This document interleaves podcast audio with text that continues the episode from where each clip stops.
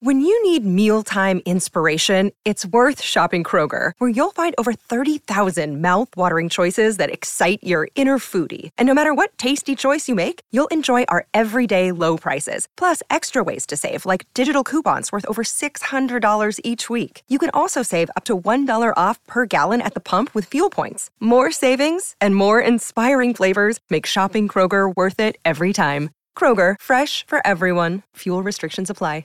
Another day is here, and you're ready for it. What to wear? Check. Breakfast, lunch, and dinner? Check. Planning for what's next and how to save for it? That's where Bank of America can help. For your financial to-dos, Bank of America has experts ready to help get you closer to your goals.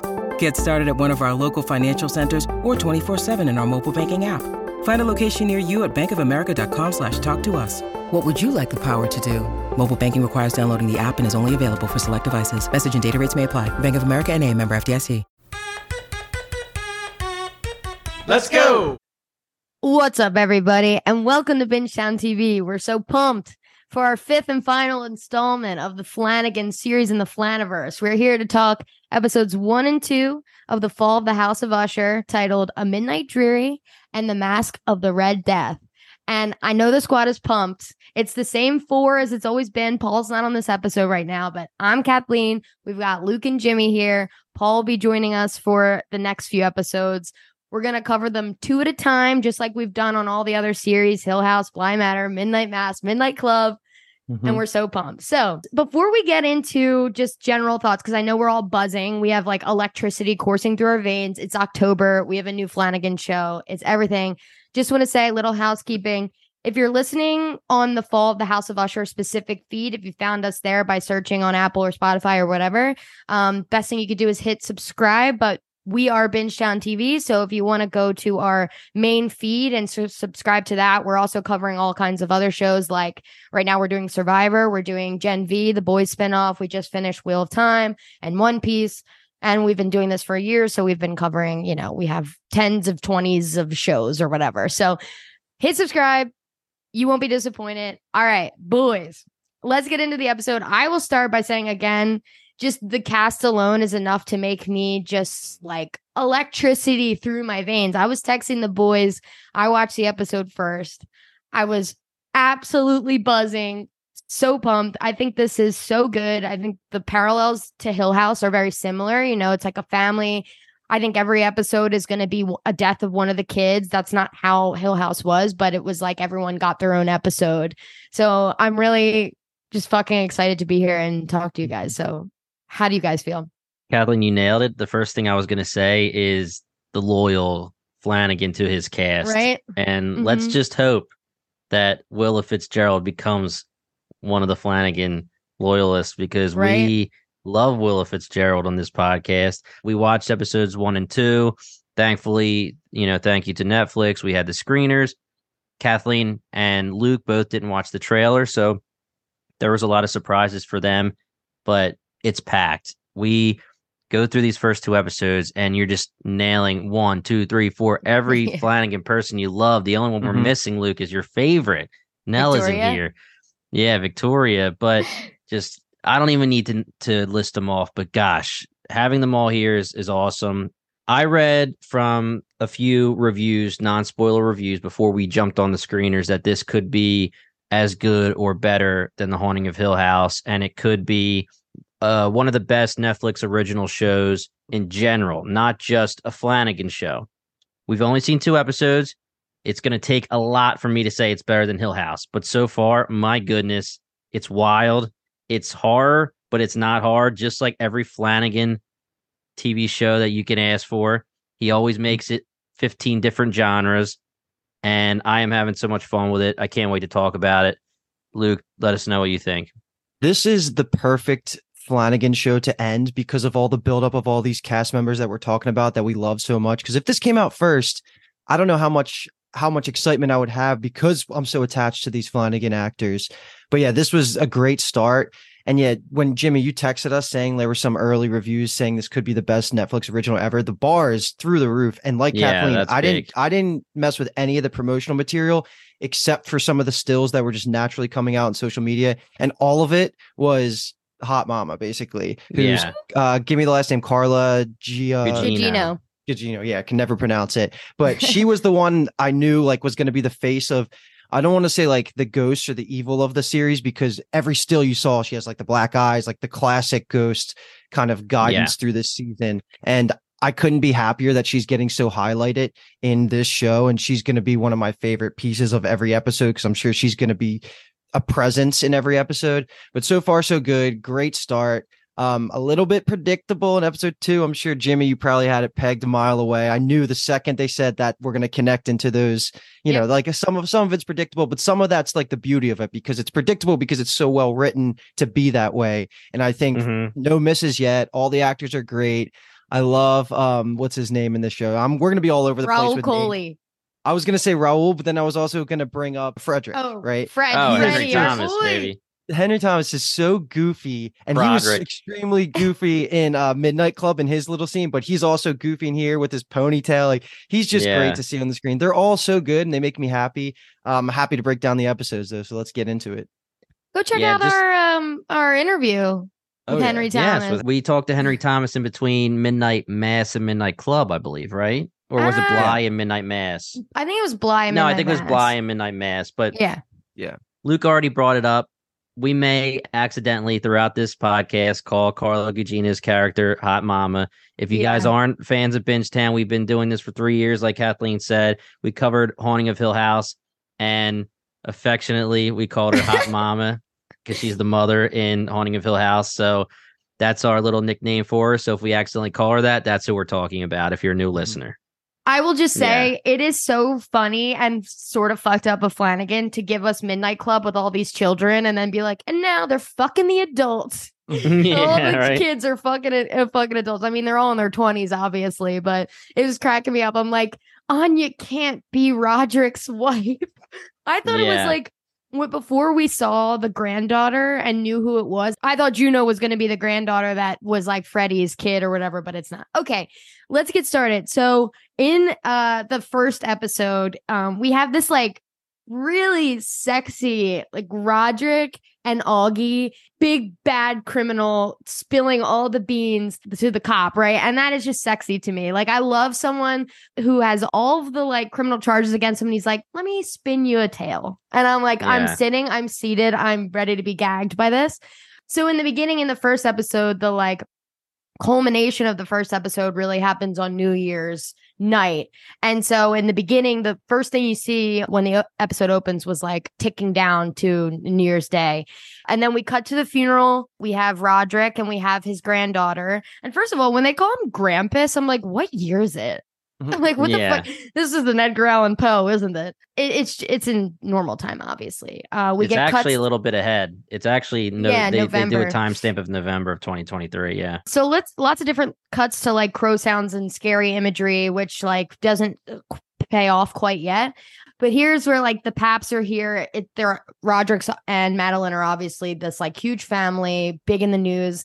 And then we get all the flashes of the newspaper clippings of everyone dying all of the kids so you guys cool with me ripping through the cast really quick all right Let it rip. so we've got Roderick Usher, who is the CEO, and then Madeline Usher, who's the CEO, and they are siblings. So first I thought they were going to be married, but they are not. They are siblings. Then we've got Arthur Pym, the Pym Reaper, who's the lead attorney and just like obviously a huge scumbag. Love him. Mark Love 'em. Hamill. My gosh. Luke loving it. Skywalker, baby. I know, Yeah. right? It's fucking insane cast. And then, okay, and I'm gonna go in order of the death. So we've we're covering one through two. If you haven't seen episode two yet, you're gonna get spoiled. So you might want to go watch episode two. Prospero Usher, aka Perry, died on November 9th in a freak accident, which we have seen. Everyone hates Perry. He's the guy just trying to open clubs. He was Amesh in Midnight Club, so he's a returning character. Then we've got Camille, and then she has a different name. It's hard because we had the um Yeah. it's- embargo it's thing Le, on top. Espanaye. It's Yeah. like L apostrophe Okay. Espanaye. But yeah, we have the screener. So even the subtitles are off. Yeah. and I, I will say I say this on every Flanagan. I got spoiled for Bly Manor when I IMDb'd something, so I'm never yeah. IMDb'ing Do not IMDb. again. Yeah. Okay, so uh, she died on 11 11, which is sad because I feel like her episode's going to be next. I want Kate I want Kate Siegel to be in every episode. She's so hot with this white hair. It's yeah, so crazy. so good. So it said heiress killed in gruesome incident on the paper. Then we've got Napoleon Usher, aka Leo, my boy Rahul Kohli. I love him so much. He died on the 13th. And then it said suicide of the gaming prince. Next, we have Victorine, uh, who is Hannah from from Bly Manor. We all fucking loved Hannah. Uh, murder suicide rocks the Usher family, meaning Victorine and Alessandra, her girlfriend or or partner, whatever it is. Then we've got Tamerlane Usher, dead in bizarre tragedy. Another one of our girls. She was in Midnight Club and she was Steven's wife in in Hill House. Um, mm-hmm. so that's the fifth fatality. And then last is is Freddie Boy, our boy Henry Thomas with a ponytail, um, November 18th. So I think the funeral, this may be like the 20th where we're having this. It's only been a few days after where Augie, the assistant U.S. attorney, is C. Auguste Dupin, aka Augie. And, you know, he visits, he's drinking the million dollar cognac, and we're getting into it. So before we dive into all of that, let's, you know, any comments you have on all of that stuff. Let's, what are we coining the FBI investigator as or not FBI? Augie. Augie. We're gonna call him. Yeah, Augie. that's what okay. they call him, and it, and they okay. do have that in like parentheses if you listen on or watch on closed captions. Um, he is going to be a great presence. I can already tell because the the punchline at the end of episode eight is going to be all about his reaction to this story, like in this room, kind of how Flanagan works. And I like that we even got a little bit of his backstory we'll talk about that too because he was mm-hmm. swag like he was a great like just go getter and i'm watching suits kind of gives me vibes of like the, the guy the main character there just a go getter like young trying to come up in the investigative make world and make his yeah exactly make his mark so he's at the end of his like veteran career and it's nice because he's going to obviously book roderick at the end of this series. So I like this back and forth. It anchors us to reality, and it's just a good way to present all of this in hindsight. I think that if I just list these people and talk about how much I love them, we could talk for five hours. Yeah. So I guess as we go on through the episodes, when they have a great scene or something, we can yeah. gush and talk about how much we love them. But they just ooze charisma each one. It's unbelievable, especially Rahul. Like him being Napoleon is killing it for me. it is it is so good. I, I, but yeah, Kathleen, get started because it, I'll just okay. keep rattling them off. Let's mm-hmm. talk about how everyone's gay. Augie's gay, Leo's gay. Every single every gay. single character, right? They're almost every all of them are at least except like so far.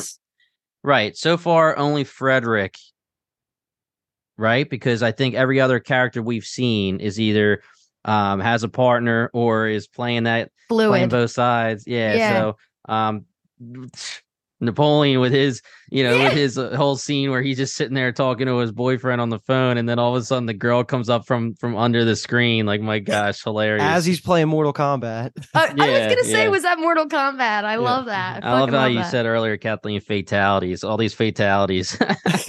I thought of Mortal Kombat right away.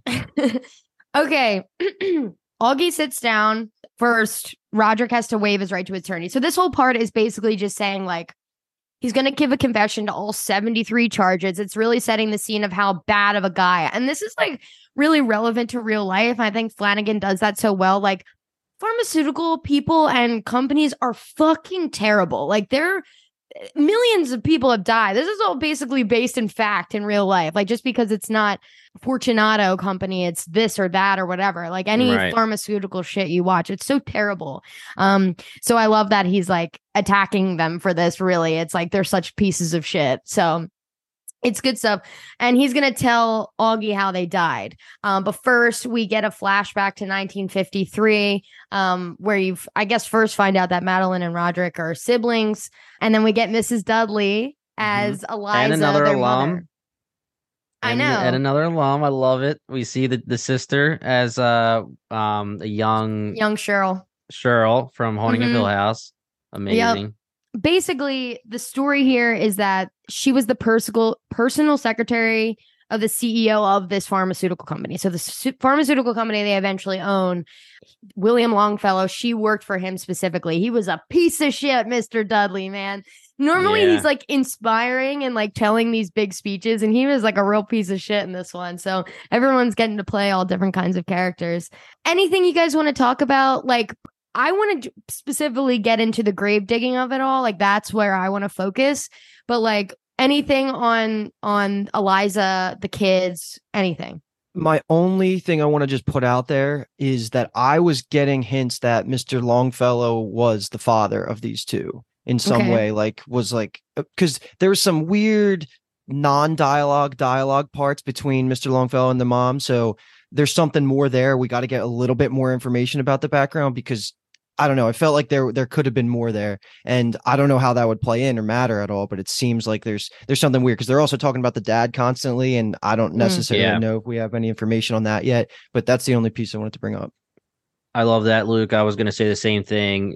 She has a, a circumstance where she tells her kids, "You will not go onto his property." When he sees them, he freaks out. He doesn't Yep. want. It seems like he doesn't want the wife to see them.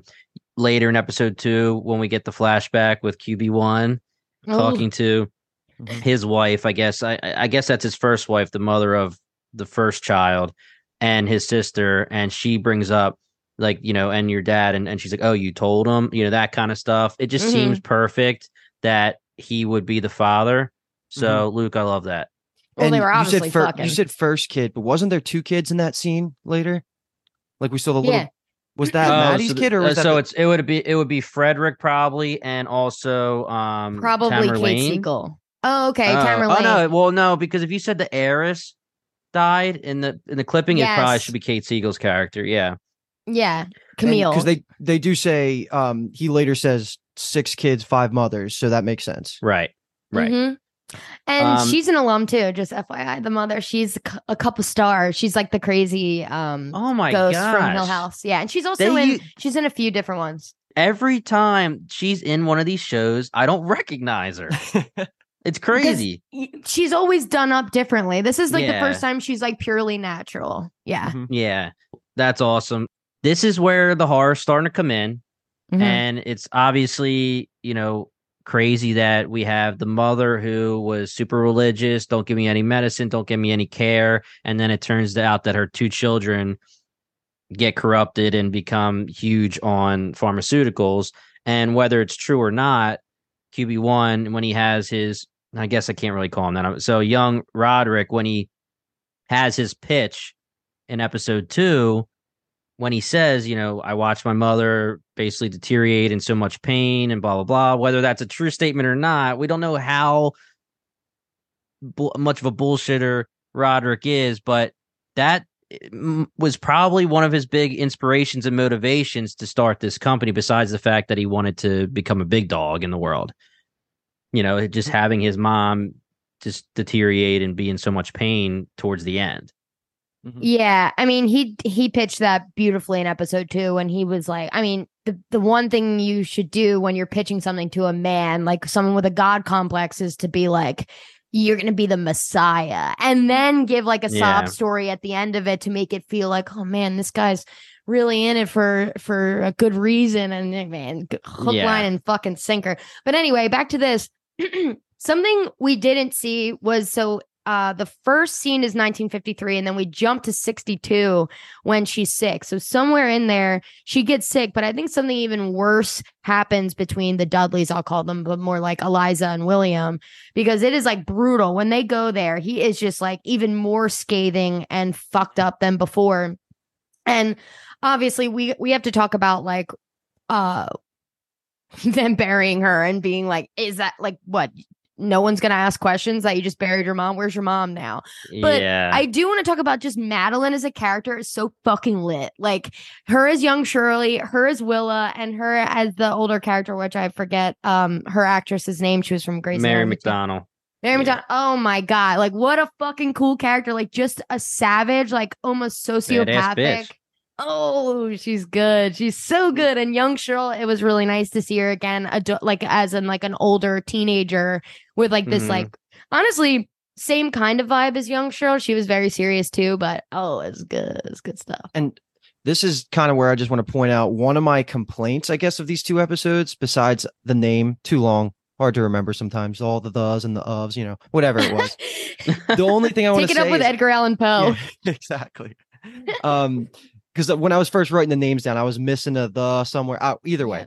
what I wanted to bring up was I felt that there wasn't enough scary yet, but okay. this part was actually scary with the mom. Like he's so good at these at the cinematography of this piece. Like you like you could see it coming a mile away when it when they follow the mom's footprints back inside and then Shirley starts freaking out and like you could tell a mile away it was going to be a jump scare kind of moment like oh, that. Oh, yeah but it still felt good because this was like sort of I was getting possession exorcist vibes, kind of mm-hmm. a little mm-hmm. bit. Uh, doesn't seem like we're gonna lean that far into it because she's you know we're already past that part. But overall, I want more horror, and I'm sure we'll build up to it. But but so far, this was partially the scariest part of the first two episodes. I don't know. Is that what would you guys um, agree? So I was actually gonna say that it was definitely less horror than I thought so far, yeah. and I mm-hmm. tweeted on our Bingetown account that this show is wild, especially after episode two. And then I said it's not just horror, and it really is, and especially episode 2 mm-hmm. By the time we were in, and, I, and I'm sorry to jump ahead, but we're in the club scene, and it's towards the end of the episode, right before the big ending. And obviously, Carla Gugino, her character Verna, is horror, but I was like, there's nothing horror this entire episode so far. And then, you know, and it's still not really that horror you know the ending it's it's hard but it's not like the way you would think. There's the i thought i i loved is purely flanagan when we have the mom behind augie yeah. when they're mm-hmm. talking and he says i'm not going to turn and you can see her walk away. Mm-hmm. and then of course in episode two we have perry before we get the reveal yeah. of how he dies we have him behind augie as well.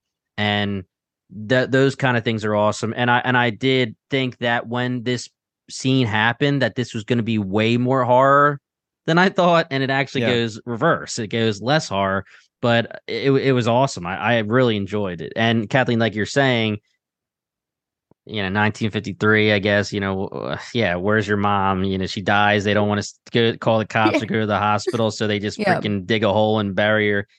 I don't know. The but I mean, you're telling me, you're telling me that it's storming, lightning, we just buried our mom and we're sleeping in bed together and i would not be sleeping that night. Your mom is dead in the backyard and it's storming and lightning out. I mean that was pure horror where you, you know the lightning strikes the thunder rumbles the uh, young roderick jumps up looks outside. Holy shit. There's the grave is torn up.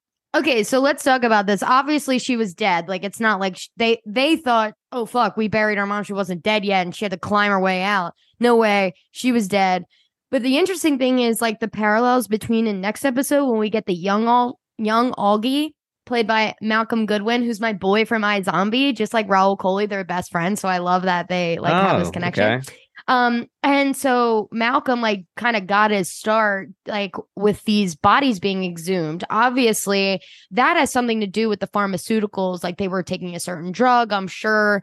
Like part of me was like, are people taking this drug like coming alive and fucking like just digging out of graves and being crazy? Or is it just like the pharmaceutical com- company exhuming their bodies to like test Saving on or ass. something? Yeah. Saving their so, ass from because they died from the pharmaceuticals and it's in their bodies right. or they're using dead bodies but i would say just saving their ass. That was my guess. it's just an interesting parallel while while i mean it was pretty obvious that eliza did not want to take any drugs. She was like god will do this for me. God's my boy. I will be cured by him. He did not cure her but uh, i mean i don't think she took any medicine so it's almost like what's why? Why did she come back alive? It, it was giving she sleeps, she wakes, she walks from Bly Manor, like the footprints yeah. everywhere, mm-hmm. the mud footprints, it fucking slaps. But I'm just really, really intrigued by that first one because Roderick himself says, like, this all started when pretty much on New Year's night, it's the first night they meet Hot Mama, but Eliza's been dead. So, like, what is the origin of Eliza coming back alive to like just kill William Longfellow. Like, what do you guys think? What's your theory? That's 100% what I wanted to bring up now because this is going to be probably a little bit of a tangent for us three, but this needed to be talked about of just what kicks off the quote unquote haunting of this family. Because I agree, like, that was the first sign of paranormal. And why mm-hmm. would it specifically haunt the Usher family if the mom wasn't involved with because because my initial thought is that hot mama is like almost cosmic karma and she's out here to kill all the all of the like that's why she was kind of in on murdering all of these high rollers in episode Mhm. two that were with Perry because I think she's like this this embodiment of like karma and she's killing all these corrupt Right. people and like Jimmy even hinted at earlier they each probably have their own specific type of vice that is only relevant to the top 1% or the people that are you know all of this that, that's kind of like what I'm leaning towards right now but why would it be following them when they didn't kick it off whatever was kicked off was a result of the mom dying like this and coming back to life so I have no idea like what breadcrumbs he's putting out there that could lead us to believe why this specific family is cursed when it would be more likely to feel like it was Mr. Long, what the fuck's his name Fellow. again? Longfellow, Yeah. William Longfellow. And that could go back to if he was the original corruption, Mm, if he's their father, then it w- makes sense because then it passes through the whole usher. That's like where I'm at right now. that tracks. Yeah. Yeah. I was going to say that these first two episodes, I really don't have any issues at all. I really loved it. But there's a possible issue if we don't get an answer to why the mom came back to life for that moment. We will. And Yeah. we we have to because it just seems so important. My guess would be maybe, like you said, Luke, he's the father, so they're cursed through him. He was majorly corrupt. The mother loved him. He is uh like I mean we we get the scene where the kids jump over the fence and he grabs at the mom, right? Or does he grab at the Mhm. kid or the mom? He No, grabs the mom. mom and you know he's saying, What are they doing here? And then even Madeline is like, Yo, bro, back off like and then and then um Roderick says like even she knew back then there was a problem with him like he was acting with her like it would be somebody not like his worker not his employee and if she loved him and it might not be reciprocated it obviously didn't seem reciprocated but he just became the father you know he may have like I don't know, tested some drugs on her or something, and she would be Mm. like, "Okay, I'll do it because she loves him and she just wants to make him happy or something." And maybe the drugs have something to do with it too. But I don't know. I just, I really do like how the curse thing. How does that with- connect to the supernatural though? That that connects to the logical reason of why like everything's corrupt and all that, but how does that connect to Hot Mama? I think, I don't. Okay, I think if you want my theory, I think Hot Mom is Mephisto. Like I think they made a deal with the devil. That's that's my that's my theory. So I think that the night of, of New Year's Eve, they you know Verna is the bartender and Madeline and Roderick made a deal with the devil, and whether it's I'm in. as open I'm as in. yeah, That's it. whether That's it's as what it open as hey i'm the devil and let's make a deal obviously it's not going to be like that but i mean it just seems this it seems like mephisto like you get everything you want and then i'm going to slowly karma basically i'm going to Yep. slowly take it away from you and i don't know though where the mom and um what's his name again i'm sorry uh William Longfellow Longfellow. come- yeah, William Longfellow come in unless he's just the the start of the I'm corrupt and I am the dad. You know, maybe he made the mom sick by the drugs just you know, but again, it's yeah, I don't know. That that's what I need the answer to. I need to know why she came back to life. Yeah. I know for a fact Mike Flanagan's gonna fuck us up with that one scene that tells us we're gonna be like, no fucking way. I can't wait. I can't wait. In Yeah. Flanagan, we trust. Okay, Yep. let's move to the trial. There's a few things in between, but we'll chug along to the trial. So this is the U.S. versus Fortunato Pharma and the Usher crime family, which is like so sick. I love it. All these Yeah. like fucker kids, I love them. They're all such pieces of shit. They're divine. I love watching them. They pop on on screen. But so this is the last time they were all together. Roderick says. Um, but basically, you hear Augie do his like opening. Uh, like he is the U.S. and he does the opening speech, and he's saying like fifty five thousand people died because of greed and violating regulations and ethics. It's a huge fraud case. And the big mic drop is there's an informant in the inner circle. Now, do you guys think he was lying? I think he made it up. I think there was no informant. He just wanted them all to turn on each other and see what happens. Because I really don't think there's going to be an informant. That's a really So- good thought because the because Frederick in modern day, like the most recent timeline, eventually, I forget if it's in episode two or not, implies that he still never found out who the informant was, even after everybody died. So that's actually a really good thought. I didn't even that didn't even cross my mind, but I do love the idea of there actually being one as a TV watcher. It makes it makes it more fun for us as podcasters and like Try to you're figure trying to out. figure it out the whole time rather than it being like uh there was no answer the whole because we don't like that. We like we like to predict and theorize rather than it just being outside the box answers. But I do it does kind of make sense that that could be the route based on the dialogue later. It would mm-hmm. be cool to find out that Augie, you know, we see it. Luke, you brought it up. You alluded to it. 1979. He's the go getter. He's the straight arrow, except for the fact that he's willing to cross the line and, you know, pretend to be a cop to try to, you know, that's what he's getting in trouble for, even though he's not actually doing anything illegal. He's just saying, oh, you know, he saw the coat and kind of just assumed and he let me in. You know, there's a scene where Roderick is speaking with Augie, and it's the early scene, and he says, You haven't even gotten me in a room in all of these years. This is the Yep. first time we're having a face to face talk. So to, Mhm. so it would be really cool to find out that Augie just decided, you know what, I can't beat them the straight arrow way. So I'm gonna freaking bullshit them and I'm gonna lie about the informant to shake them. And I guess it's not illegal, it's just ethically wrong, Right. I guess. You know, more, you know. So he ethically, morally lies, does something that he's not used to, he hasn't done in all these years, and that's what breaks them apart. I think that would be a cool answer. But like you said, Luke, I would love there to be somebody Yeah. Yeah. Just because I can't really I don't know though. Like I so far in two episodes, they all just seem like crazy people, but they don't seem like I can't figure out who the informant would be. Well, it's not Perry. I'll tell you that. It's fuck, Hmm, not no. fucking Perry.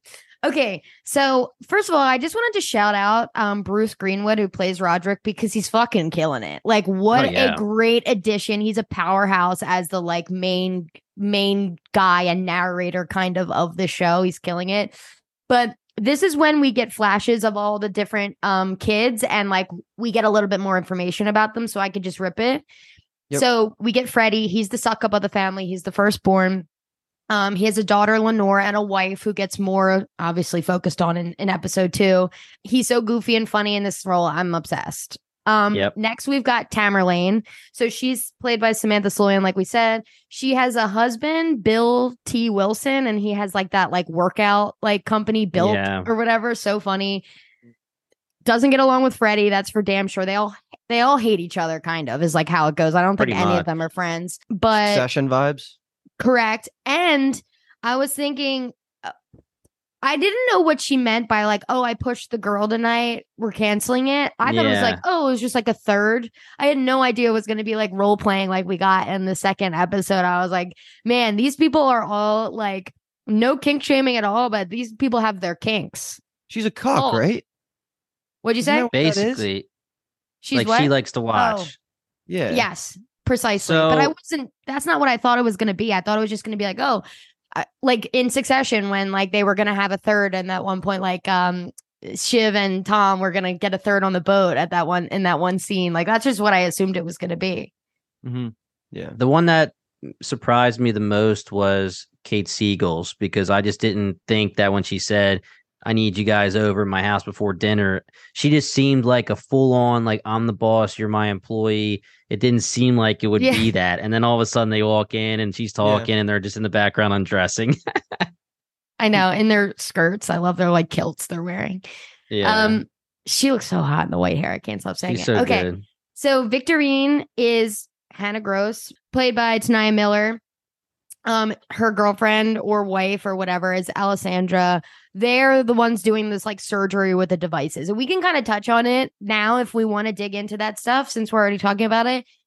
Was the first the first thing they were doing was a monkey too, right? Like it- they're not doing human trials, right? I didn't realize it was a monkey until episode two. Oh yeah. So it was always we- a monkey. Okay, Yeah. I didn't notice.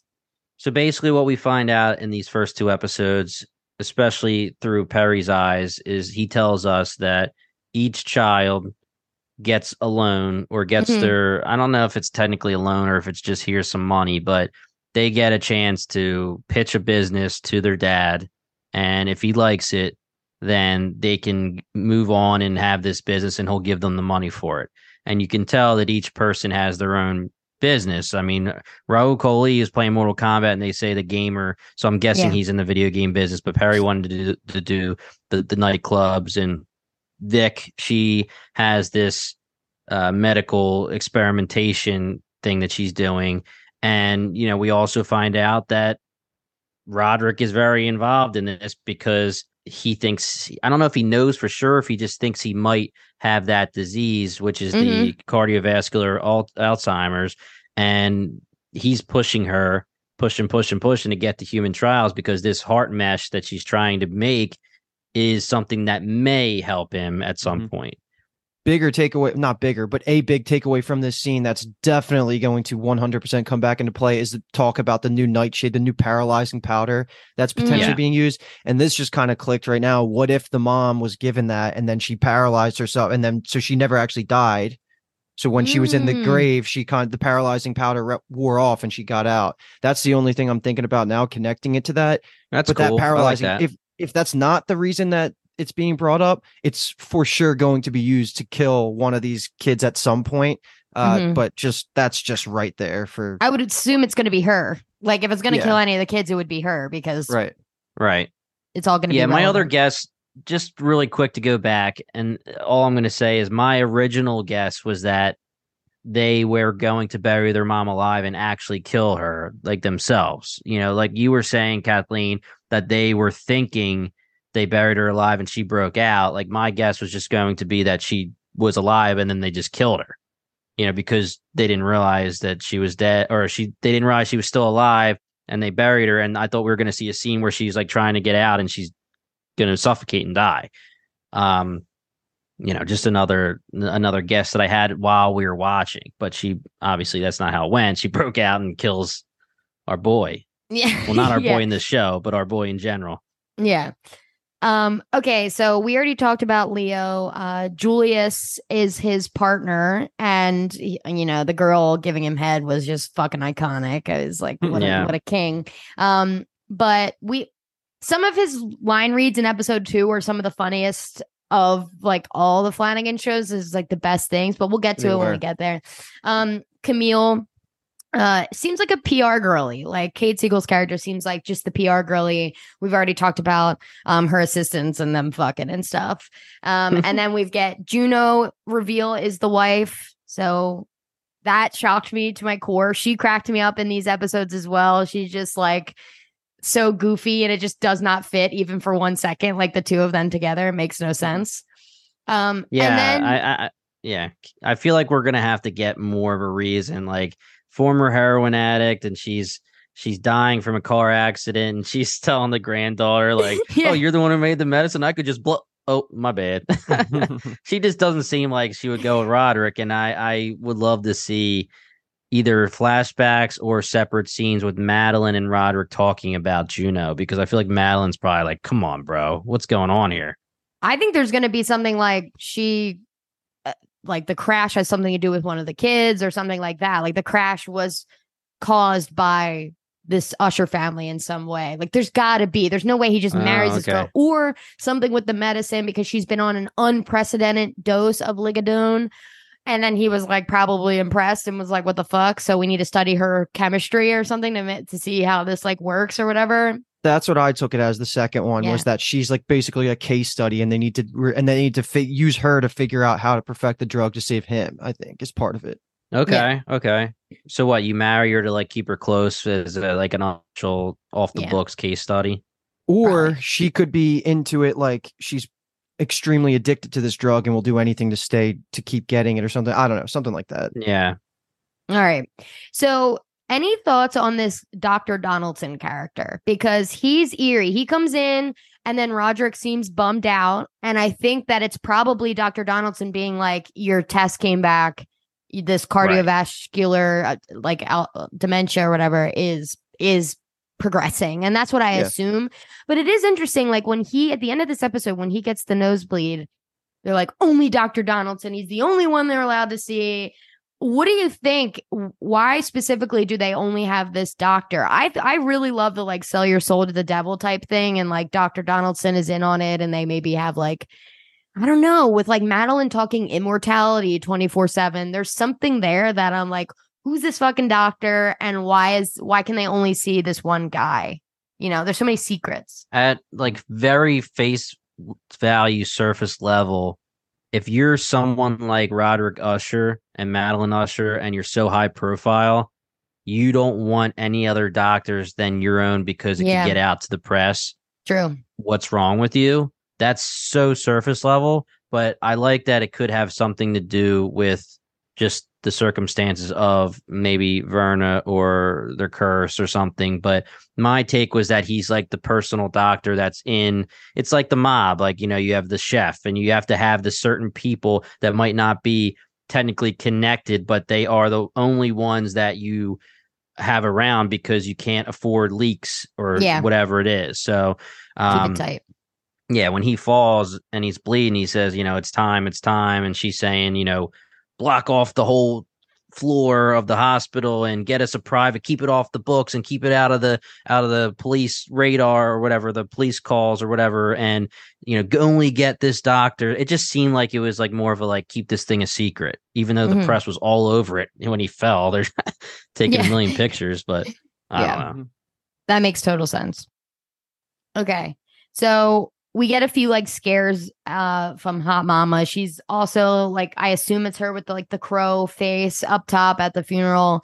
Even though we don't get her face, it's gotta be her. But let's talk family dinner. So the cake was so funny. Like they're like, oh, let me guess, cake. Like it's like such a funny gag of being like, what the fuck is going on? Because earlier in the episode, she's like, this always cheers him up.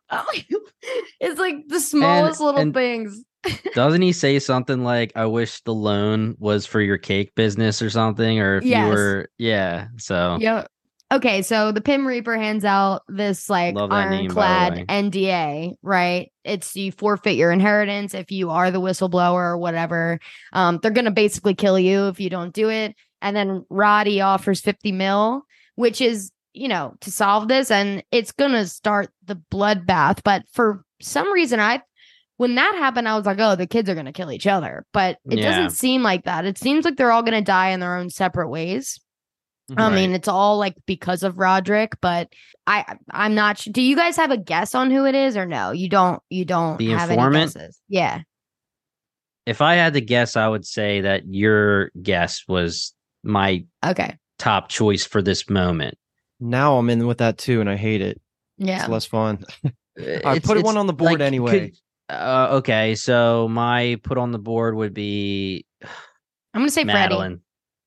I'll say Madeline. Madeline. That's good. because maybe she's mad at Roderick for going a different direction, and if he doesn't go her direction, she tears it down or something. But then she kind of incriminates herself. But well, I guess not. Like if you if you're the informant, you get.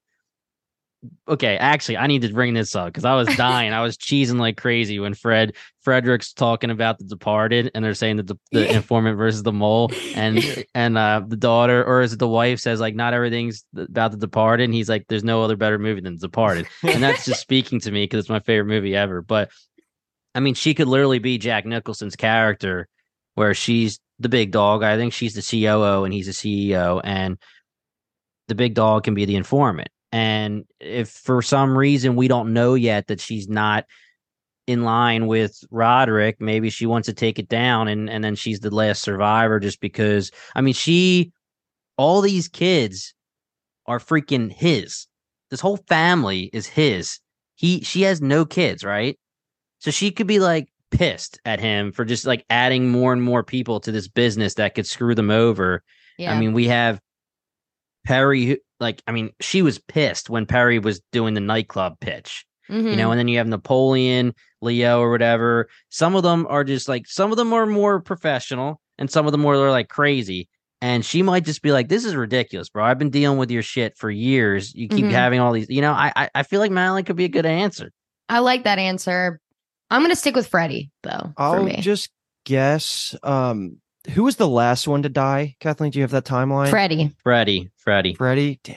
Okay, because I, I want to guess. Uh, I don't think it's anyone directly in the family. I think it's Vic's partner, um, Alej- Alejandro. Alessandra. She Alessandra. wanted she wanted the the lawyer to look at, it, and everyone's like, "Oh, it's the wrong thing to say." homie." That's who I'm guessing. Because also Okay. she was killed in the murder suicide, so there could be something there too. That's what it's like claimed to be in the paper. So Mhm. again, it's I totally think it's none of them now that now that that's planted in my head. So, but that's my guess. Okay.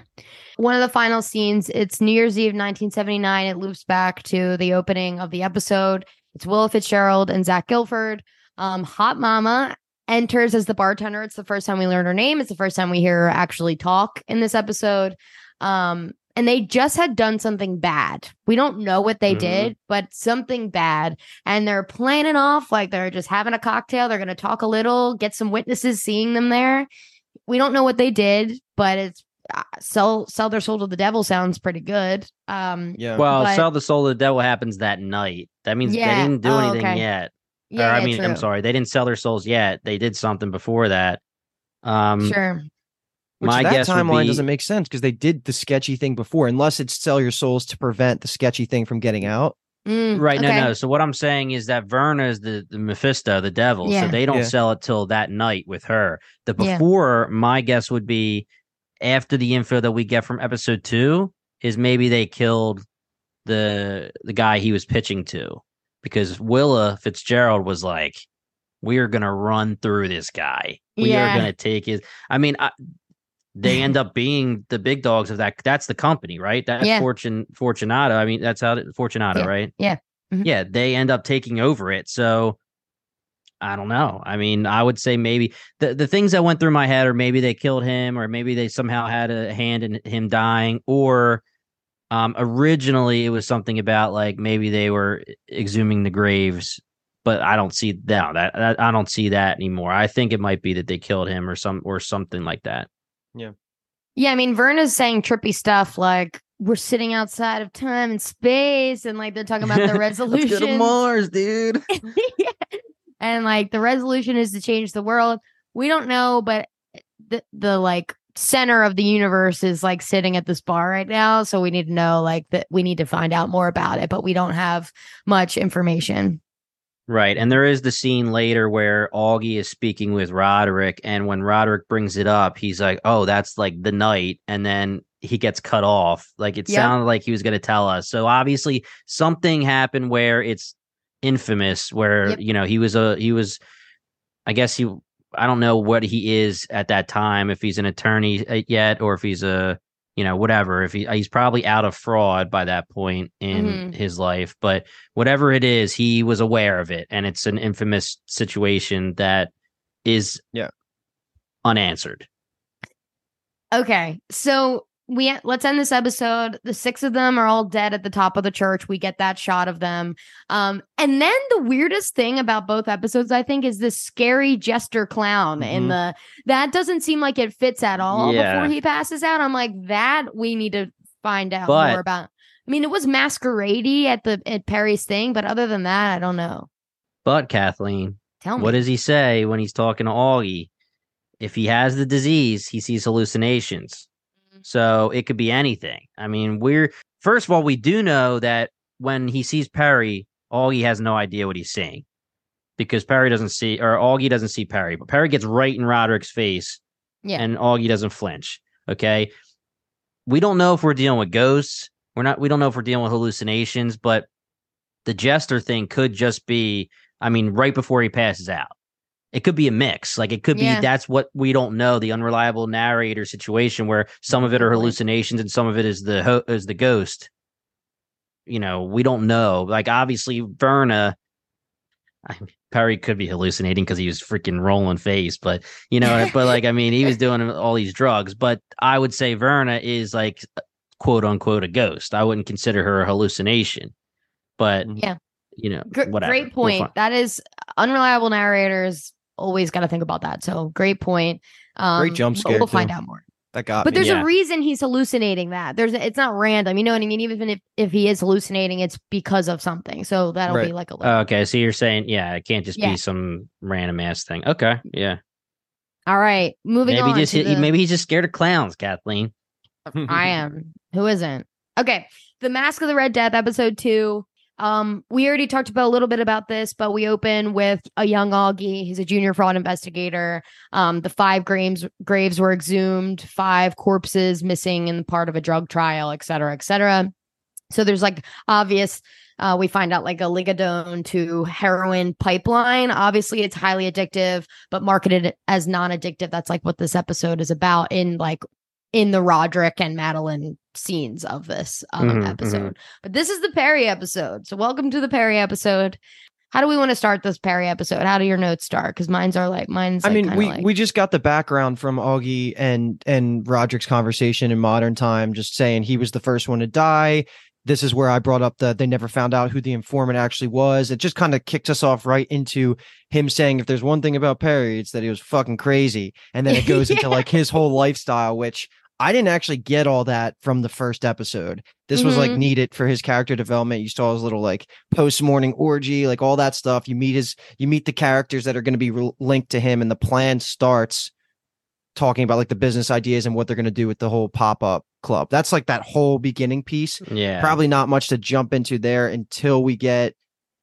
I think it's to just meeting. Perry Perry going to the business meeting, and or I guess not business meeting. I guess the Yeah. lawsuit meeting. Yeah. Yeah. Well, first of all, our homie likes eggs, man. And don't mess Yeah, with his eggs. But here's my question. Technically, four kids are bastards, right? Yes. Or no, he got married. Yeah, yeah. How many times was he married? Only once and then to Juno, right? It's two times or I don't know that we know that. right? I think Is that- Frederick hates them all, and like So, he calls him what- the bastard, but like he, Perry is like, "I'm the bastard's bastard." When Henry Thomas spits the line about like, "Y- "You're only here because a black my father fucked a blackjack dealer on a yacht in Cannes 25 years ago," and you could tell like Perry's much younger than the rest of them. Mhm. It's just how it is. Like he was an He's obvious 25, yeah. mistake. Yeah, yeah. If you're an usher, you're an usher. It seems like blood, he's probably the, blood. same old as freaking Juno. Exactly. So you can tell like he has a complex, and it almost seems like maybe Rahul does as well. Um, well, was- that was what I was getting at. Like when they have that conversation where he's asking Napoleon for the drugs, and he says, you know, like, listen, man, I know what the deal is. You know, I know it's tougher for the bastards to to get up and show that they're worth something. I was just trying to think in my head, like, almost all of them are bastards. yeah, So it's true. And it, it basically what he's saying is if you're not the heiress or the heir to the throne of House mm-hmm. Usher, then you know there's yeah whatever. So they're all bastards. But yeah, I mean, like you said, Luke, I wasn't expecting. I mean, we find out they're all wild. I mean, Yeah. that's the thing. All the kids are wild. Every single one of them. Frederick is seems like the most normal, which is crazy. And you know the scene where Perry is, you know, he's pitching the nightclub, but then he goes to the the meeting and he's supposed to be shadowing Frederick, and you could tell Frederick is the son, like he's the non bastard, he's like the Mhm. heir to the throne. He hates the fact that the youngest kid, quote unquote bastard, is shadow. He's like, you're only here, like Kathleen said. I don't need to re- requote that, but y- y- you could tell something was going to go wrong when he's saying we could use one of these factories or one of these warehouses Mhm. for our our club, and that was a good foreshadowing moment. dude. It's literally like they're in the meeting and they're like, "This place is leaking toxins. This place is Yeah. all these places." And he's like, "Huh, huh. Let's just build something. Let's do a sex club here. Let's do debauchery. It makes no fucking sense." I'm like, Perry, you were in the meeting. They the reason these places need to get condemned and and torn down is because it's quite literally leaking toxins and poison. Yeah. I just love the Pym Reaper character. This Yeah, attorney is so good, and the scene where he's yelling at Perry for even speaking during the meeting, and then he, you know, he starts spitting out what they answer, to, Oh, it's and good. the attorney, the Pym Reaper starts. They're both saying it verbatim together. It's like you know that they've been trained, whether it's media, press, attorneys, anything. You know exactly what you need to say to protect House Usher. And Perry's just like the lone wolf, like young kid, just doing whatever the hell he wants. But Mark Hamill is just freaking killing it Yeah. as the Pym Reaper. Totally. Okay, let's go to the Leo scene quickly because it's fucking iconic. We've got a few incredible line reads. So he goes there basically asking him to move a bunch of drugs, right? Like, obviously, Leo's like, I got guys, but I don't got guys. Like, I don't have guys to move like that much. Um, but he, and just like The Departed with Frederick, he's like, what is this fucking narcos? He's like, well, if you haven't seen it, it's brilliant. You should. You should say it. Yeah. Um, but is The Departed on Netflix? I'm wondering. I'm like, how do they? Do, how do they get the I don't like? know. You know what I mean? Because Narcos is on Yeah. Netflix. What makes so you I'm like, decide? yeah. I don't Yeah. know. but I, but when he's like, I'm a fucking stallion. I'm in my prime. You're in your 20s. You're 80 percent cum. I could smell it on you. I was like, So good. Oh my god! He's And then of course, like, of cour- yeah, and then of course, like at the end, he's like, all right, I'll get you the Viagra. And he's like, I thought you said you don't have it. He's like, of course I have. I got a reputation. I got. I mean, Iconic. I Kathleen, I you love Rahul Kohli. So when we and we love him now, but when Yes. he was in Bly, that was the first time I saw him because I haven't seen iZombie, Yeah. and obviously he's in Midnight Mass and everything. So he became my boy. yeah. So seeing him from Bly and Midnight Mass, this is a totally different character. Yeah. And it's showing range for our man here. He is cracking me up.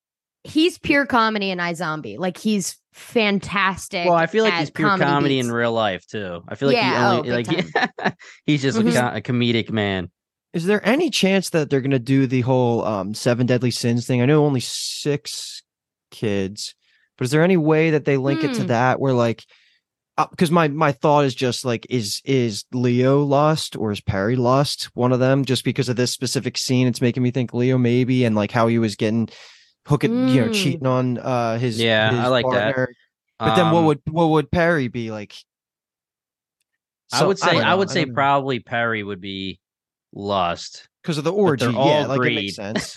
Yeah, exactly. They're all greed. Greed, greed was could be the gluttonous, but house. glut- But I mean, Yeah. technically, gluttonous could be gluttony could be the same as lust in a way. Like you could be a glutton for you know you don't have to be. It doesn't have to be about food. It could be overindulging in drugs, party, and life, everything that can be. Yeah. So they could be similar. I don't know how you do like Wrath. Like Wrath could be Kate Siegel's character. Man, she's she seems pretty relentless. Yeah. Mhm. I mean, we could we could go there. Envy would be uh Tam because she's Yeah. like envious of the brother and she's like Yep. weird with the whole yes there's something there and then greed fits for the whole house or even if Yeah. it's just I mean, you could to do Roderick. six sins and they're all greed. Who would be the seven. They're sloth? all- That's laziness. Like, is any of them lazy? maybe say- that's that's Leo that could could be Leo or Perry because but Perry doesn't seem like that's the whole thing. Like he's everyone thinks he's lazy, but he's really not. Like I love the scene where Leo is like, "Bro, once you just once you figure out like what you have in that brain of yours, you're gonna conquer the world." Like you know, and he's saying, you know, once you get it out of your head that this nightclub thing isn't it, but you'll find something, you're gonna be the man. Yeah You know, so I don't know if if sloth works for Perry or not, unless it's just like his their perception that the the siblings have of him. Um, people people associate gaming and stuff with laziness so like that works for actually, Leo. actually, sloth could be Frederick just because they do say that he's like an idiot, even though he did. I thought he did good in the in the meeting, even though it's, Yeah. it's like you're just co- coached up verbatim what to Yeah, say he's media trained by the for Pym sure. Reaper. But pride would be be tough to pin somebody down for We need more. This is a Yeah. great. I love it. Let's Mhm. keep this in our brain as we watch three and four because we need Yep. more information on these people. We got so much information on Perry. I can't wait for like everyone to get their own episode and like just dive into their personalities. It's gonna be fucking Mhm. lit. And this it is similar to Hill House, where we were getting more for each ca- sibling Yep. per episode. Like Mhm. I'll never forget, like when we were talking about um Hill House on the on the pod, and we we were like, "Gosh, we love Kate Siegel's character." After she had her own her own episode. yeah. Um, so I'll just clean up just two quick scenes before we jump back into like Yes, do another set of bucket. But all that we see is Vic's monkey dies, Mhm. and then Roderick. We we kind of hinted at that conversation. He's really pushing for these to hit human trials, so he could probably save his own life. That's one thing. If you want to say anything, and then Cam- Camille, Camille or Camille, Camille, Camille. Camille. Yeah, she just watches the court trial and comments that like nobody's there, nobody's going to go back. I don't know how important either of those scenes are. Yeah. So I thought for sure, like moving on. Uh, did you have something to say about that, James? All I was going to say is that it was important that it seems like the the, the partner of Vic has a head on her shoulders and isn't really corrupted by the family and she really Mhm. does just care about their work. You know, Informant. Vic was what'd you say? oh, informant, yeah. Vic was uh, you know, putting in the adrenaline and then the partner, I forget her name, I apologize, was saying, you know, well, if the monkey didn't die, then the whole thing, the whole trial would have been poisoned anyway. It wouldn't have been good. You can't bring it back to life. The whole point is to test the the the device. And um, so you know, she seems like she has a head on her shoulders, and maybe maybe that could allude to informant, but that also just seems like it's too obvious. And then um the I think there's something that we're gonna have to find out about Camille and Vic, like why Camille hates. Like, there's a scene where the Igby Rigney's character says, like, I hate my sister, but I mean, Jesus, yeah. you know. And she's like, yeah. I'm gonna forget you said that, you know. Eh, there's something there, and we'll find it out when we get one of their episodes. I'm sure. Is there anything with Camille and and Tam's husband? Because that's the second time she kind of is like hyper watching his workouts and stuff. Yeah, I don't know Agreed. if that's anything. Yeah. Agreed. I think she maybe maybe that's um what is what is the sin that's like um envy? That would be envy, envy right? Yeah. But yeah. I agree that it's probably um Tam. The cock. Yeah. So, but either way, well, we can talk about that more later if we want. But let's move on to the next piece here. I know we don't have the gym okay. too much longer. So yeah, quick scene. We get a drip on the phone. That's when you're like, I thought for sure he was gonna like touch the drip and be like, what was that? Yeah. you know, I really thought that was gonna be like the I I didn't know if he was gonna get poisoned by that one little drop or it really was gonna be the sprinklers, but he's like, the sprinklers start the fuck fest. Um, and then they're hooking to the tanks. But this is when we get the quick little line where Perry is saying, Remember the golden rule. Whoever has the gold makes the rules. And then we flash back to Roderick and Augie.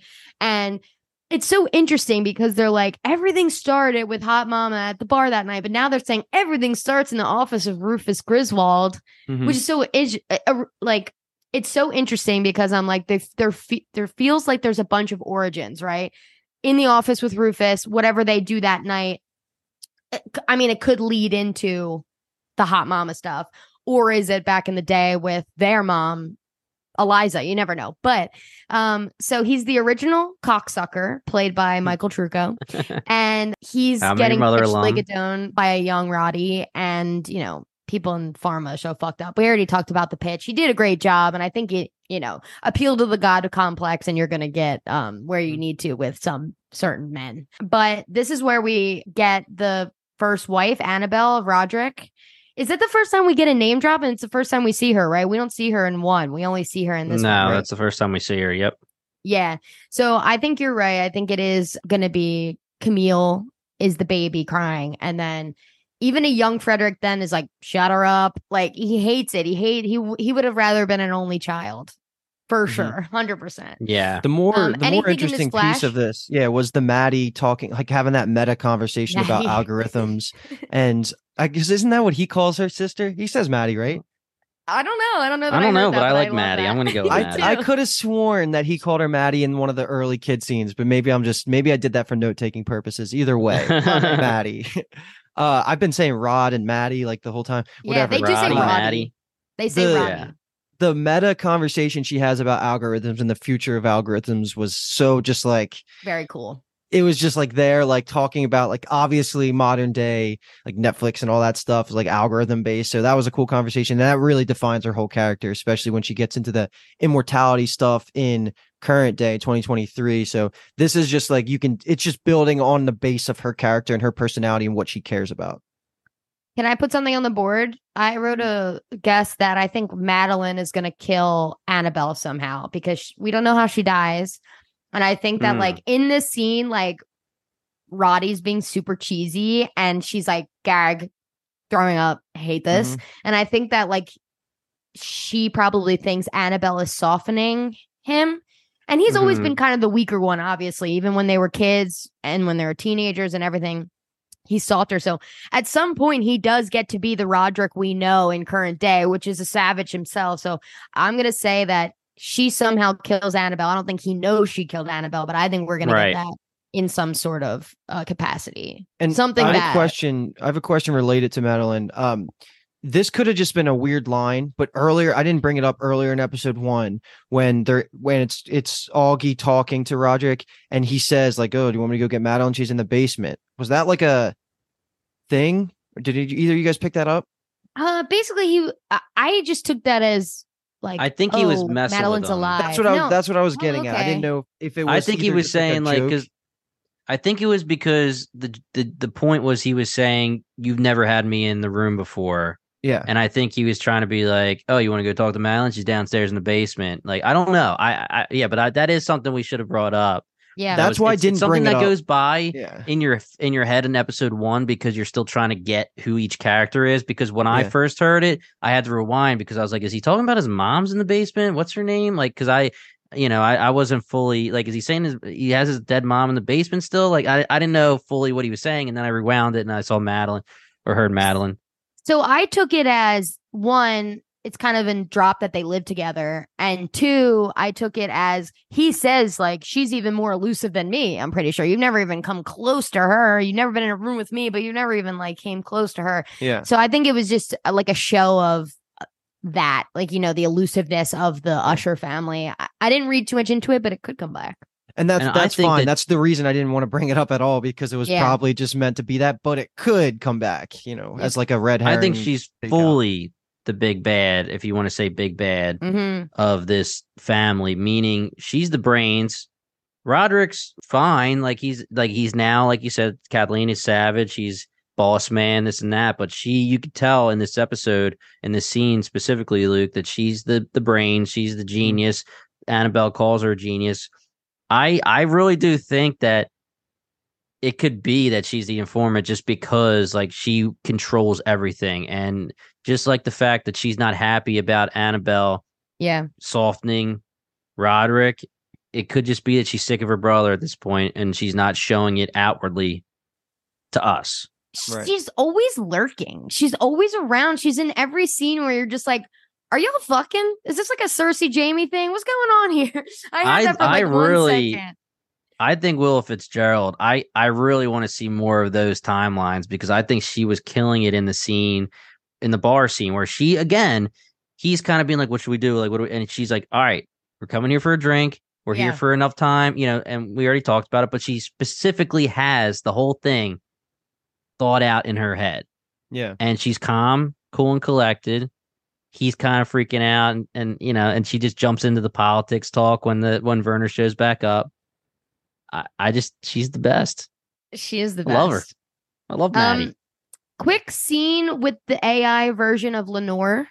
Mhm. Uh, interesting. So weird. Like, obviously, Madeline is just she's making her like write in a journal and for four months straight and do all these things and like something seems so like shameless to me to be like she's just obsessed with immortality. So it's like, is this an immortality thing?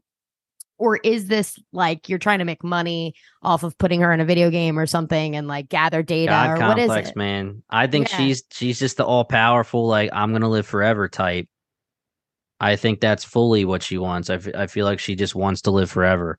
And you know, we can jump ahead to I I thought it was hilarious how they brought up the AI writing scripts and and TV Oh, shows, so and then they're like, that's back in the, the the scene where you're talking about Luke when they're younger, Mhm. and Zach Zach Gilford's like, can't be that good though, and it's just crazy how they're having this conversation right now during the strikes Yeah. where this was obviously written before that. And I know it was probably like on the radar that that was the problem coming, Yeah. but it's just it's just funny how that's dropping now. Michael Flanagan. What a dude. All right. So now we're pretty much in party land. We don't really need to talk about Bill and Tamerlane and get unless you wanted to with their like intimate dinner. I, I guess my my one question is who do you think she is cosplaying? Is it Tamerlane? Like is she Yeah. imagining them on like a first date? Okay. So I how wasn't I sure if she was trying to be someone else, like maybe a fucking one of the other siblings. It's not. None of the other siblings looked like look like that. But I wasn't sure if there it- was going to be someone that she was like watching these two people go on a date, or if she was watching herself go on a first date with her husband, or like an. But isn't it anniversary like one of those things where sometimes the point of it is that you're a stranger? I don't know. I she's like you got the clothes right, you got the like your hair, Oh, like things like that. So it don't made it seem like she was trying to be something specific. Yeah. Yeah, I I don't don't, know. know. Okay. It's not my we'll see thing, later. so. I'm sure in her episode, we're going to get a fuck ton of it. I'm sure. Okay. So Perry goes to Freddie's house. And do we have a name for the wife? I'm like a real, I didn't write that down for some reason. Um, I don't Mm. know.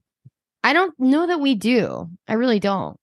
But anyway, I'm sure she has one, but I'm not looking it up. Anyway, Is it He uh says- Morelle? could be. I think it's Morelle. Crystal Picture- Blan- Balance Morelle Usher. Picture Morella Usher. the perfect Just go. cock in your hands. Start that over again because I And talked your all over it. No, picture the perfect cock in your hands and your mouth or perfect pussy without faces, words, or judgment. Like uh, absolutely insane. But she's um buying into it, you can tell. Like she's like, How dare you? But he knows he's got her. Um, crazy that he has like burner iPhones. Insane. The amount of money these people have, crazy. But he throws the invite out. And now it's party time. And she does go. So she bounces. She tells them, I'll be out. You know, my friend, she's in a bad way. Who knows how late we'll be out and lies. And then we're at the fucking party. And uh Hot Mom is there in red at some point. But if we want to talk about just in general the party, let's have a have a discussion on it before we get to the goriest scene of of Flanagan history for sure. Well, first of all, this is more R rated than Flanagan's ever done in general. totally. Not a lot of his shows Sexy. curse a lot.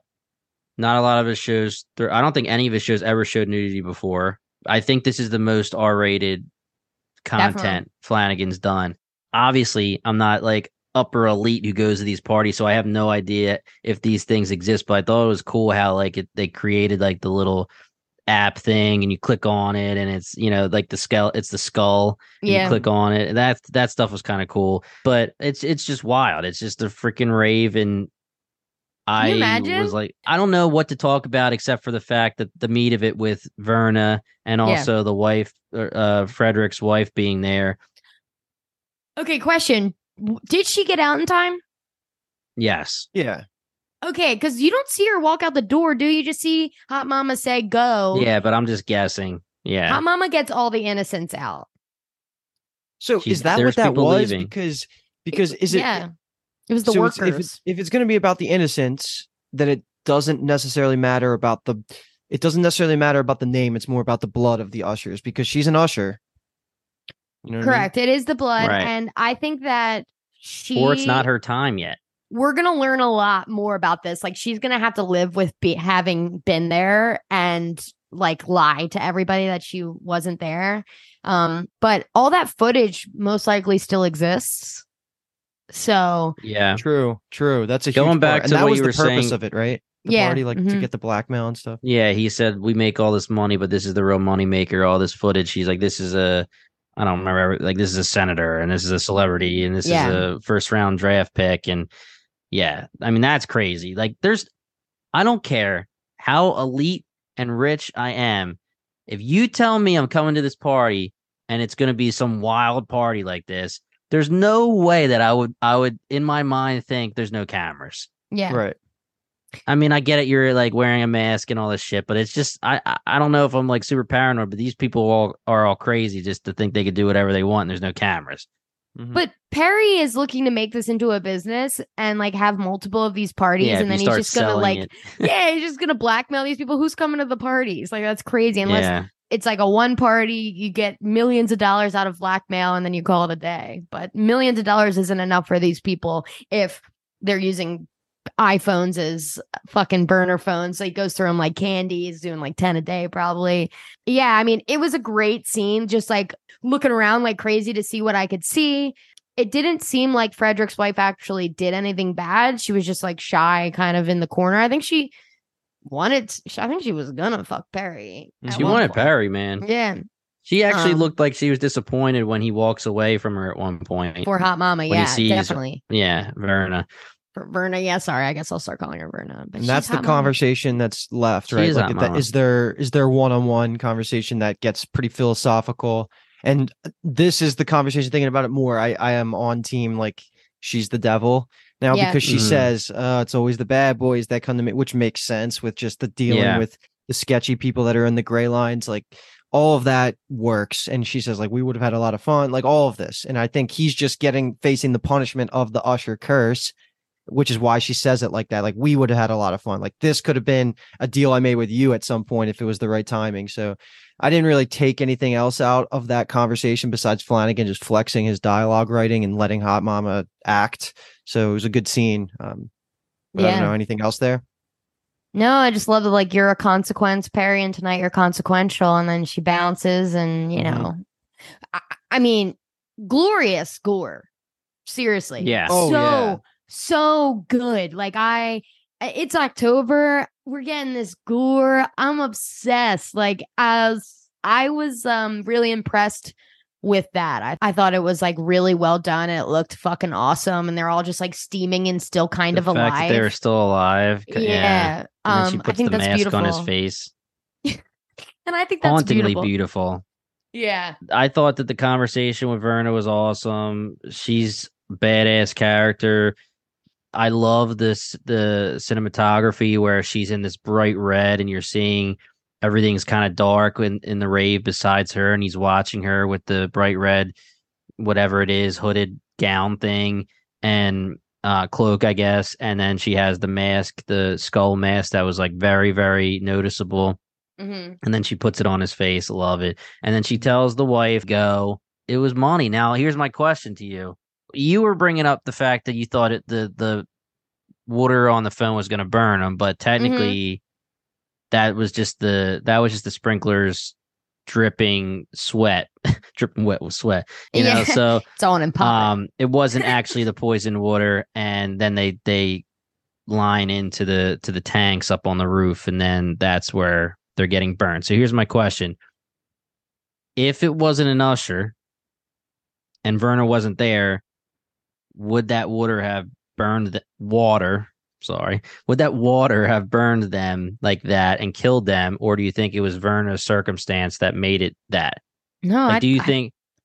I thought the tanks are po- full of poison. I thought that was the point. I thought this, maybe not, maybe not. I mean, why would they be filled with poison? That's insane. But to me, it was like this place is f- absolutely secreting or whatever that word is. uh, Yeah. poison. What do yeah, you think? No, I, Luke? How'd I, I take feel you. Like that. I- I, am asking the question because I'm not fully sure here. Like, I, I think that it would be totally ironic and symbolism if it was really poisoned and he decided himself consciously to go and have this party and then they turn the sprinklers on and it was all his decision to make sure the sprinklers worked and and were hooked up to the tanks and everything was his decision and Verna actually had no part in it I think it's an irrelevant question. yeah. either way Like, yeah you- you- we can't play the what would have happened because this is what happened. I think it's like meant to be like this. Like everything was put into place through that deal. If that's what happened, and like all the consequences are a result of that. Like I don't know if it's even worth.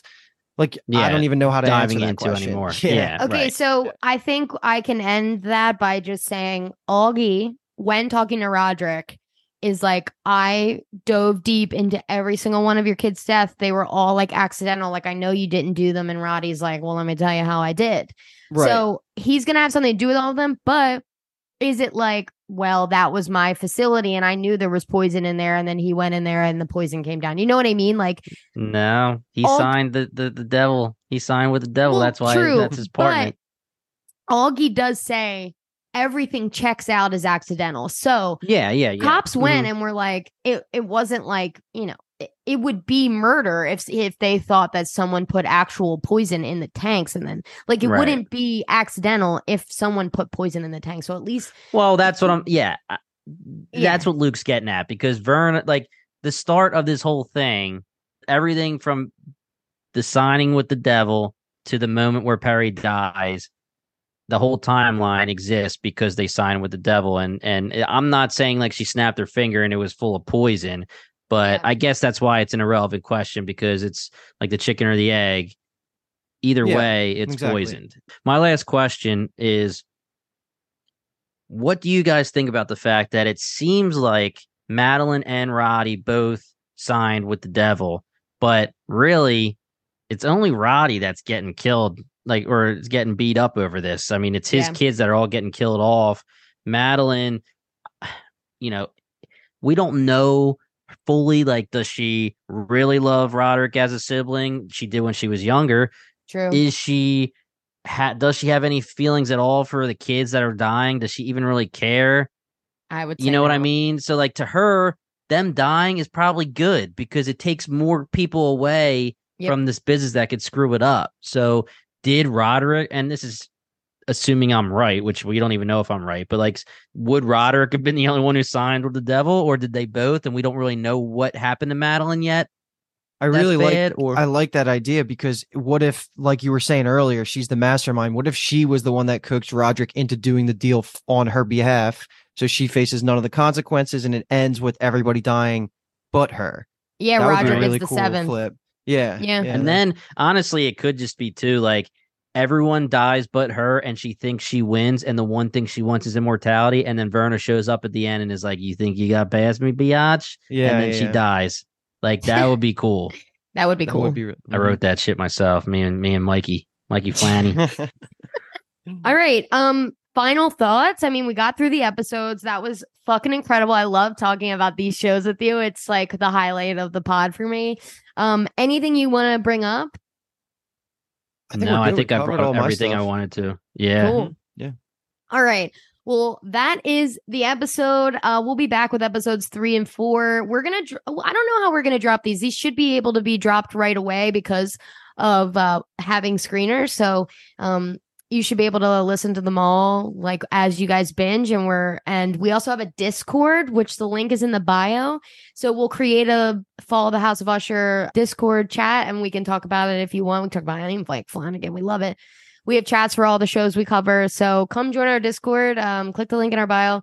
It's a fun time. We'd love to talk to you and hang out. But hit subscribe on Spotify, Apple, wherever you listen.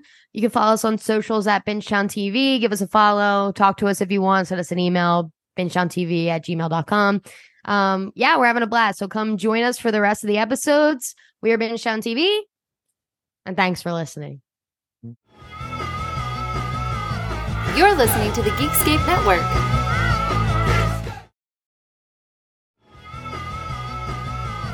You're listening to the Geekscape Network.